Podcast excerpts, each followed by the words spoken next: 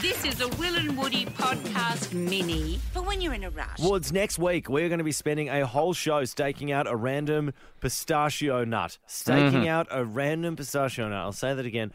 On the ground in mm. the middle of a very busy queue mm-hmm. somewhere in Australia. And here's why.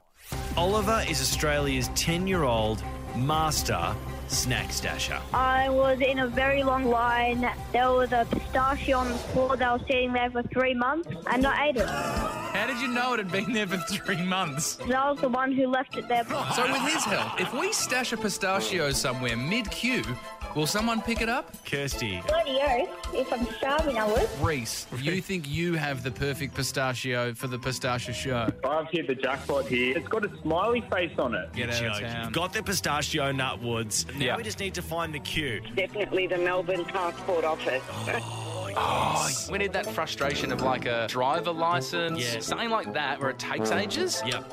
And I reckon that's our gravy. All right, so that's where we're at.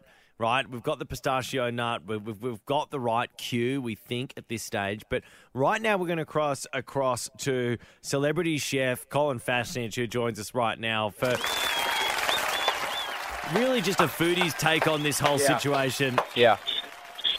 Um, Well, we're really hitting the riveting stuff today, aren't we, boys? We always save the best for you, mate. Always the best for you. Now let's get down to it, Colin. Would you eat a pistachio off the ground? like, I just randomly find a pistachio on the ground. yes. Yeah, yeah, No. yeah. But you're but, but, No but hang way, on, no, mate. ha- no, hang on though, hang on. Before you say no way, you've been in a huge queue. You haven't eaten food for a while. There's going to be a further hour in that queue, and you see like the plumpest pistachio you've ever seen on the ground. Now are you eating it? No, because I'm in the queue. There's a, there's a, there's a kid, right? Couple of up ahead of me eating an ice cream.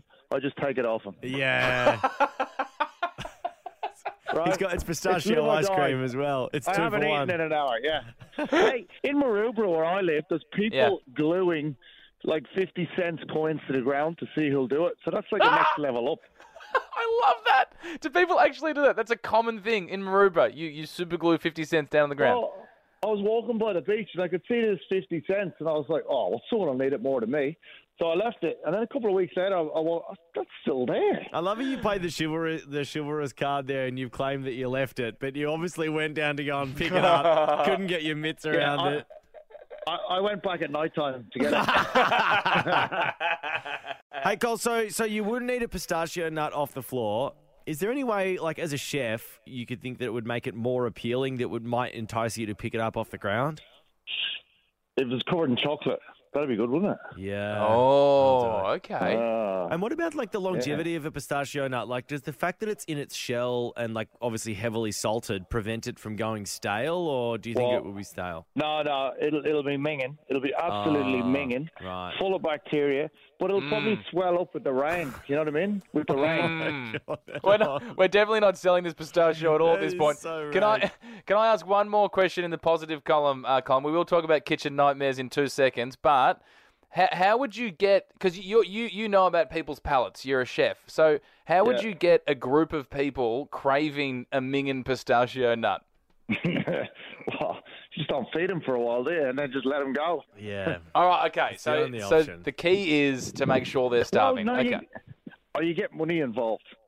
Yeah, You get- well, we can't just pay them, mate. Or you just super glue a But 50 cent coin right next to the pistachio. Yeah, but it's your show, so there's not a lot of money available. no, there's not.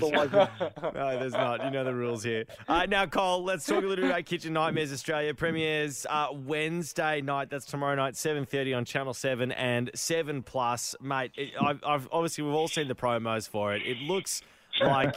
I mean, it, it genuinely looks heinous. What's the worst thing you reckon you saw on this season of Kitchen Nightmares Australia?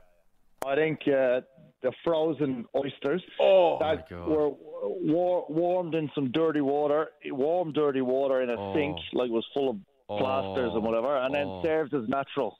Mate, it was it was rank.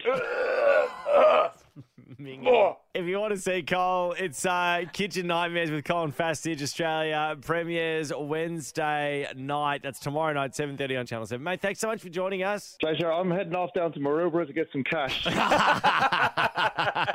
Hear more of the boys on the full podcast. Just scroll up.